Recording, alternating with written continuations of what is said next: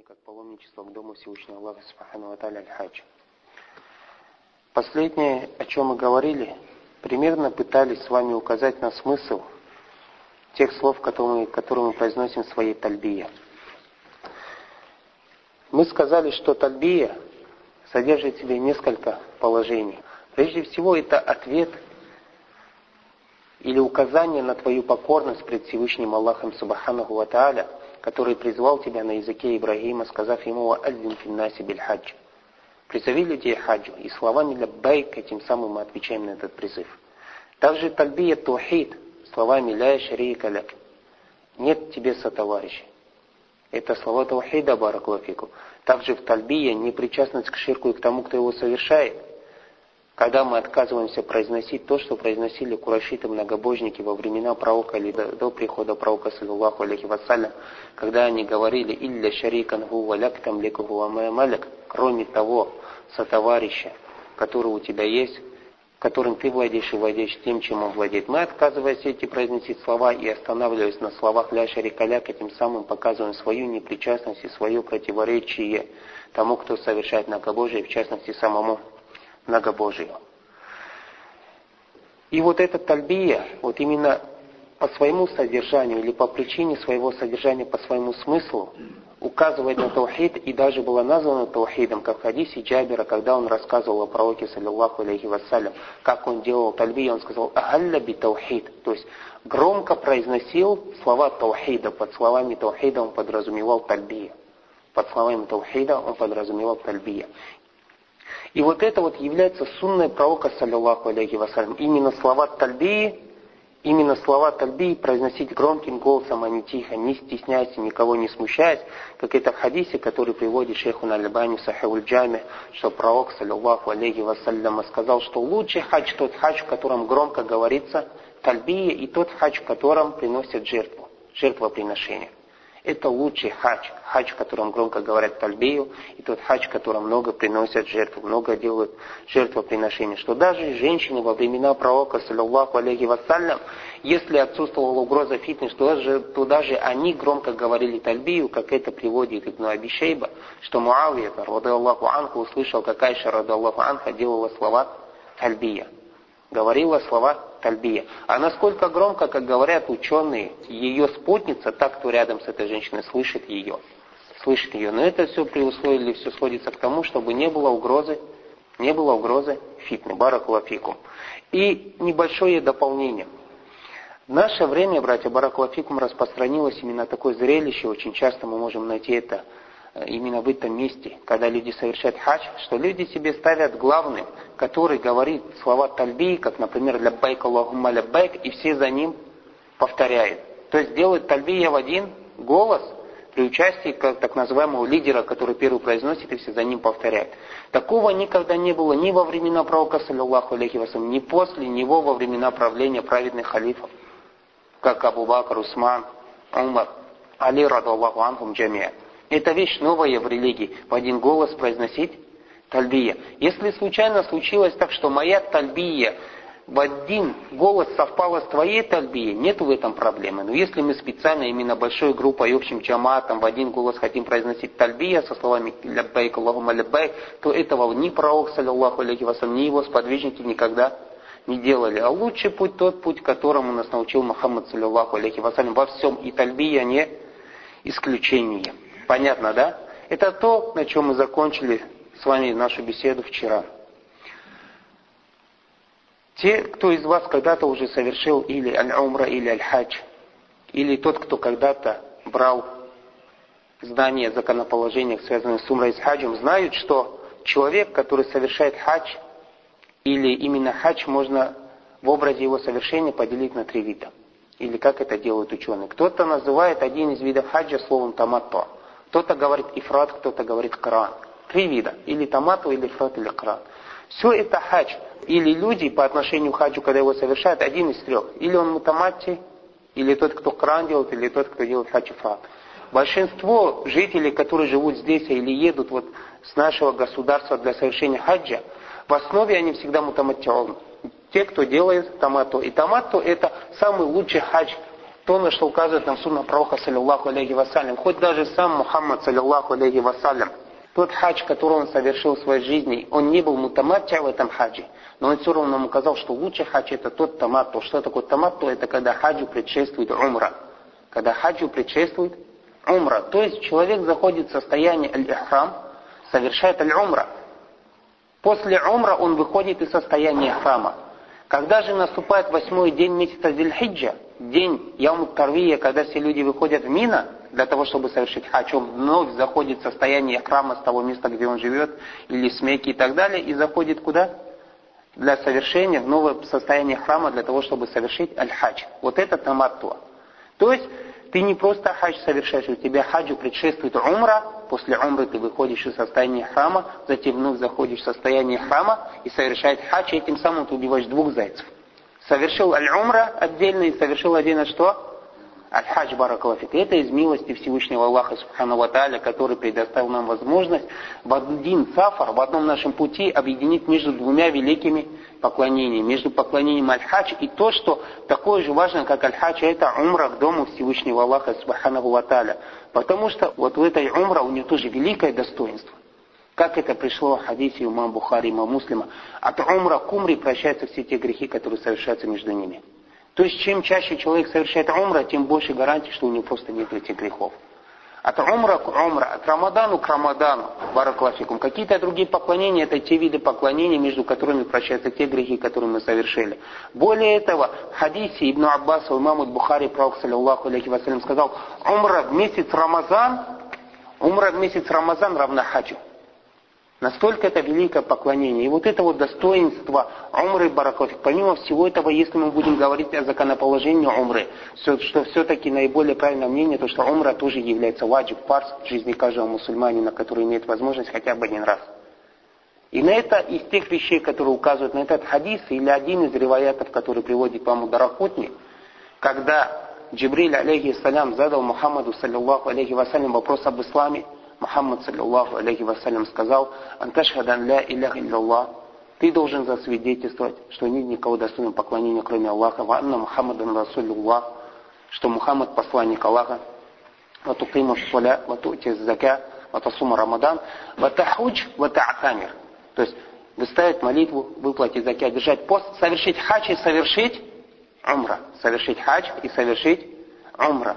И ученые, говоря обо всем этом, выводят или пришли к тому мнению, что умра тоже является ваджибом для каждого верующего, если есть возможность у него совершить это умра. Поэтому, когда мы отправляемся в хадж, помимо того, что мы можем выполнить столб религии ислама, это хадж, а это хадж баракулафик. Помимо этого мы можем выполнить еще вот этот фарс, который у нас называется аль-умра, и взять то достоинство, которое уготовлено для того человека, который совершает у нас умра, помимо того достоинства, которое уготовлено также для того, кто совершает у нас аль-хадж.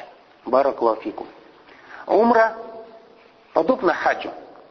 Немножко проще, немножко легче. Но в ней такие же составные, как состояние аль-ихрама. В ней такая же составная, как талаф, как саи, как э, то, что нужно обрить свою голову или подстричь, укоротить волосы на своей голове и так далее. И первое, что делает муатамир, это талаф. Первое, что делает тот, кто приехал для совершения умра или хаджа, это что у нас? Талаф. Аллах Субхану Ва говорит в своей книге «Валет талвафу биль бейтиль атик». И пусть они совершают талаф вокруг бейтуль атик. Бейтуль атик это Кааба. Что такое талаф? Талаф это обход. Каким-то определенным образом вокруг Каабы семь раз обход каким-то определенным образом. То есть в определенном направлении и определенным образом совершить этот обход, это то, что у нас называется словом таваф, и он совершается семь раз.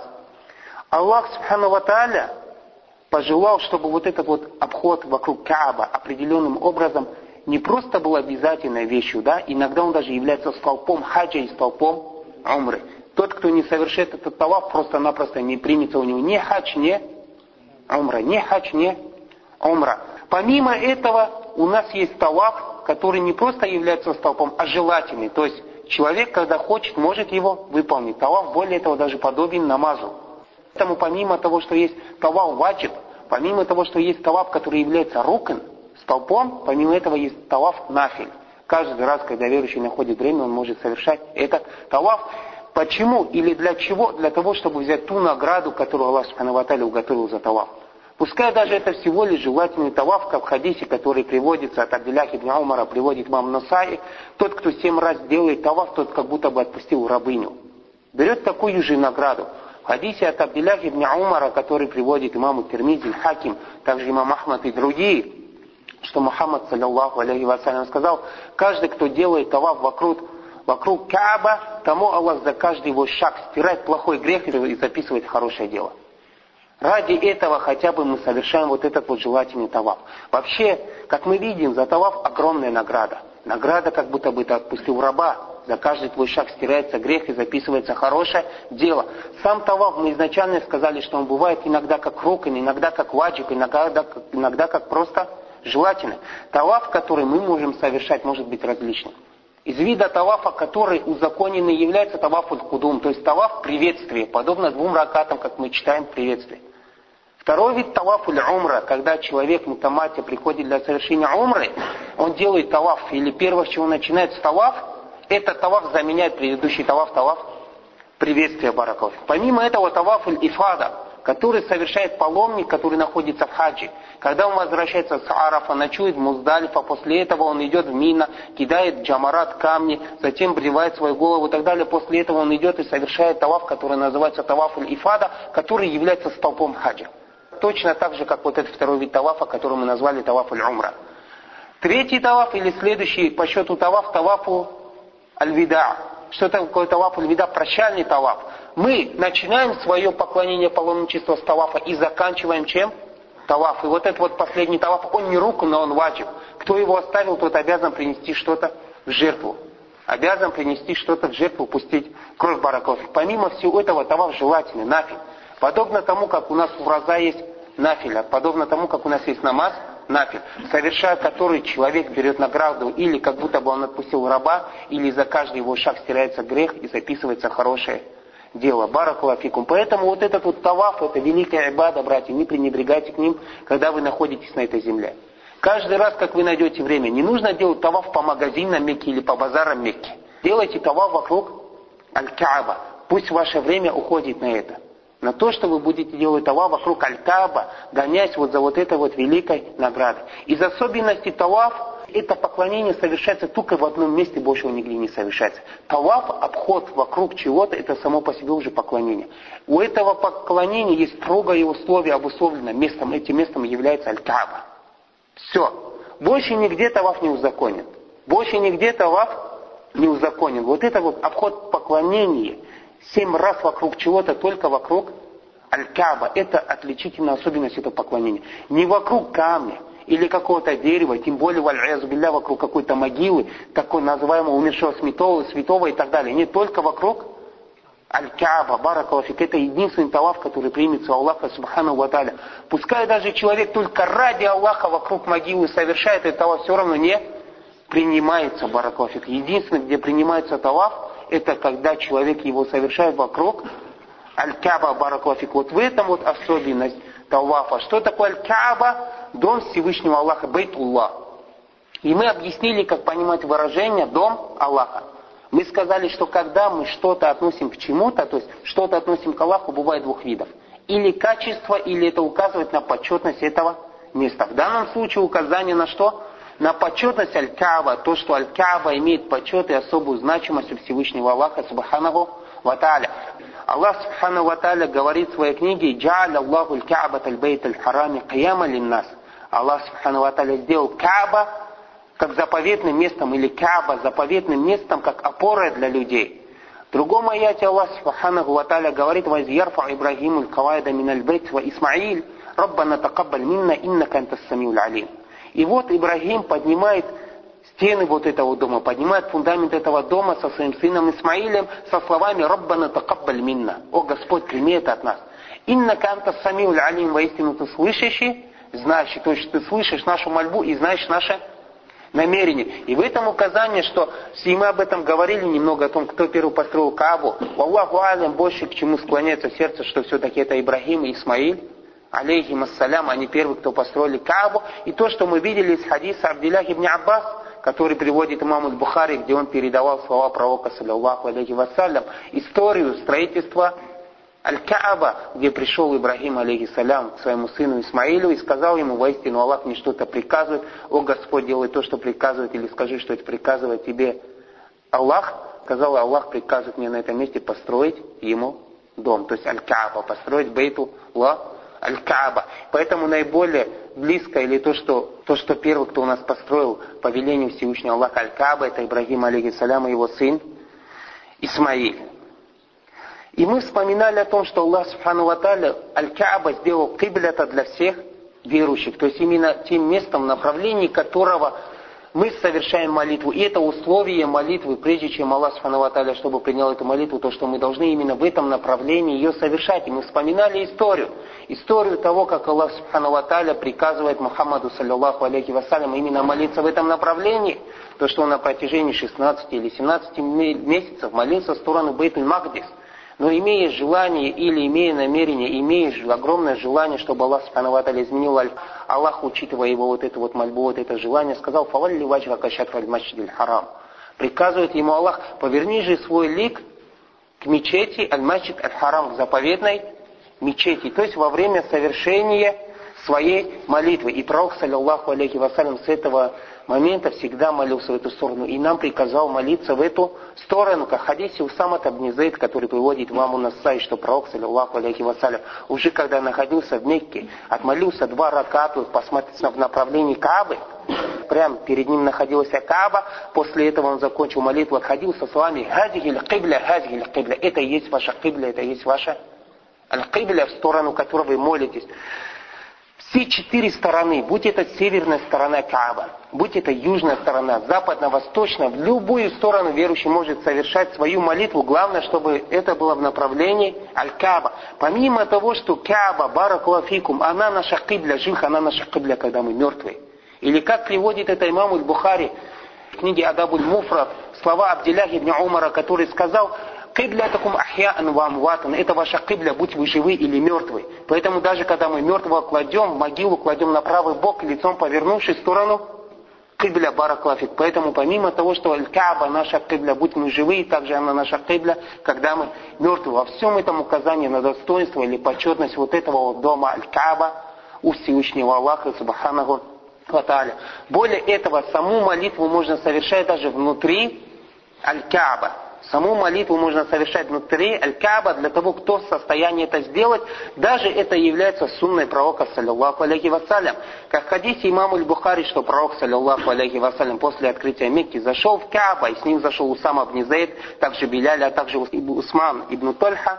И пророк, саллиллаху алейхи вассалям, когда вышел со, с этими сподвижниками из Кааба, Беляля спросили, пророк там молился, на что он сказал, да, он молился. И в этом указание на то, что молиться внутри Аль-Кааба является законным действием, более этого является сунная пророка, саллиллаху алейхи вассалям. Но в наше время, к сожалению, мало кому может предоставиться возможность совершить молитву именно внутри Аль-Кааба. Из-за множества народа и по той причине, что ее, если открывают, то только по особым случаям и только в большинстве своем для особых людей. Но есть одно но. А этим но является следующая история – то, что Аль-Кааба после Ибрагима перестраивалась. Она когда-то стала ветхой, стала слабой, и была опасна, что она разрушится. Курашиты решили ее перестроить. Прям практически пред тем, как Мухаммад, саллиллаху алейхи вассалям, ему были неспосланы первые аяты, пред его пророчеством. И у них было условие, они знали о святости этого места, о святости Аль-Кааба, они знали, что это место велико почетно Всевышнего Аллаха, и они строгим условием сделали, что если мы сейчас заново будем строить Аль-Кааба, чтобы она строилась только на деньги халяль. Ни один харам, чтобы в ее строительстве не участвовал. Это являлось строгим условием. И у них настолько было чистых, дозволенных денег халяль, что у них даже не хватило построить эту Аль-Кааба. И они построили Аль-Кааба не на своем родном фундаменте. Не на своем родном фундаменте Баракалафи. Где же родной фундамент Аль-Кааба? Если вы видели или посмотрите на Аль-Кааба северной стороны, то есть такой невысокий заборчик полукругом стоит северная сторона Аль-Кааба. Вот эта вот сторона указывает на границу или на родной фундамент Аль-Кааба, на фундамент Ибрагима. Некоторые вот это вот место называют Хейджир. Пророк, саллиллаху алейхи вассалям, когда открыл Мекку, когда стал именно тем человеком, который заботится о Мекке, заботится о Кааба, у него было намерение перестроить это место – построить его заново. Однако пророк, саллиллаху алейхи вассалям, как это приводится в хадисе Айши Радаллаху Анха, сказал, если бы твой народ бы не был бы новым в исламе, то я непременно бы построил бы ее на фундаменте бы Ибрагима. Однако пророк почему не сделал? Боясь, что люди скажут, что вот он решил изменить Кабу или сломать Аль-Каба. Люди новые в исламе. И отсюда ученые берут правило. Прежде всего правило, что избавиться от плохого предшествует тому, чтобы совершить хорошее. То есть, если человек хочет совершить какое-то хорошее, и это хорошее приведет к фитне или приведет к плохому, то лучше его не совершать, чтобы не случилось этого плохого, или как мы видим это из сунны пророка, саллиллаху алейхи вассалям, или более этого, как сказали многие ученые из них Ибн Таймия, миналь мустахаб таркуль мустахаб. Из сунны иногда оставить что? Сунну, если это приведет плохому проверили эту историю, вспоминая доказательства, а именно то, что пророк имел желание перестроить Аль-Кааба, но он это не сделал, чтобы это не привело к большему вреду. А фитна недопонимание новых мусульман по отношению к действию пророка, саллиллаху алейхи вассалям. Но после того, как прошли долгие года, Абдулла ибн Зубайр после того, как стал хозяином в стал руководителем Мекки Бараклафик, он все-таки сломал Кабу и построил ее вновь на фундаменте пророка Ибрагима, алейхиссалям. После этого, когда пришло время умавитов, а в частности во времена правления Абдуль-Малик ибн Мирван, Хаджадж ибн Юсуф приказывает сломать то, что построил Абдулла ибн Зубар, и заново ее строить на нынешнем фундаменте, на котором мы сегодня знаем. После этого приходят времена аббаситов – а это времена уже имам Малика, Бараклафику, Абу Джафар, Аль-Мансур, будучи халифа, хотел заново построить ее на том же фундаменте, на родном фундаменте Ибрагима, на котором когда-то построил Аль-Каба Абдулла бни Зубайр, но имам Малик запретил ему это делать. Имам Малик, известный имам, запретил ему это делать со словами, чтобы Каба не была игрушкой в руках королей чтобы Каба не была игрушкой в руках королей. То есть здесь уже существовала опасность совсем другой фитны. И по сегодняшний день мы ее знаем вот на вот этом фундаменте. Но этот фундамент не родной существует, вот этот вот хейджер. Для нас важно то, что если мы посмотрим на Аль-Кааба северной стороны, то мы видим вот этот вот невысокий забор, который называют словом хейджер. Это и есть фундамент Ибрагима Баракалафик. Но некоторые джахли думают, что именно вот это место, между Кааба и этим забором, это место захоронения Исмаиля и называют его хиджру Исмаиль. Это вообще несостоятельно абсолютно, не имеет никакой основы. Это нам указывает на две вещи. Во-первых, это нам указывает на фундамент Ибрагима. Во-вторых, это нам указывает, что вот это тоже является внутренним чего? Аль-Кааба, Баракофику. Вот это является внутренностью Аль-Кааба. И совершить намаз внутри вот это вот хейджер, как будто бы ты совершил намаз внутри Аль-Кааба. Когда человек делает таваф, он должен вот этот полукруг тоже обходить, потому что если он зайдет в круг, этот его круг не будет считаться. Этим самым он нарушает круг своего тавафа, потому что таваф делается вокруг Кааба, а не через Кааба. Для этого вот это вот и поставили обозначение, что когда верующий делает что таваф, чтобы не, если бы его не было, люди делали бы таваф прям впритык к Аль-Кааба. То есть получилось, чтобы, что у них не вокруг Аль-Кааба, а через Аль-Каба совершается вот это вот таваф. И как мы вспомнили уже в хадисе Айша, пророк хотел перестроить, однако он боялся, чтобы случиться Фитна приводит Нухузайма, также это приводит имам Ахмад хадис. Некоторые ученые говорят, что все-таки этот хадис достигает степени аль-хасан. Аль-хасан один из видов тех хадисов, которые принимаются как достоверные. То, что Айша, рады Аллаху Анха, рассказывала, что она всегда хотела совершить намаз внутри Аль-Каба. И пророк, саллиллаху алейхи вассалям, взял ее за руки, завел в этот хиджр и сказал, совершая молитву, вот здесь, а вот это вот и есть у нас внутренний Аль-Каба.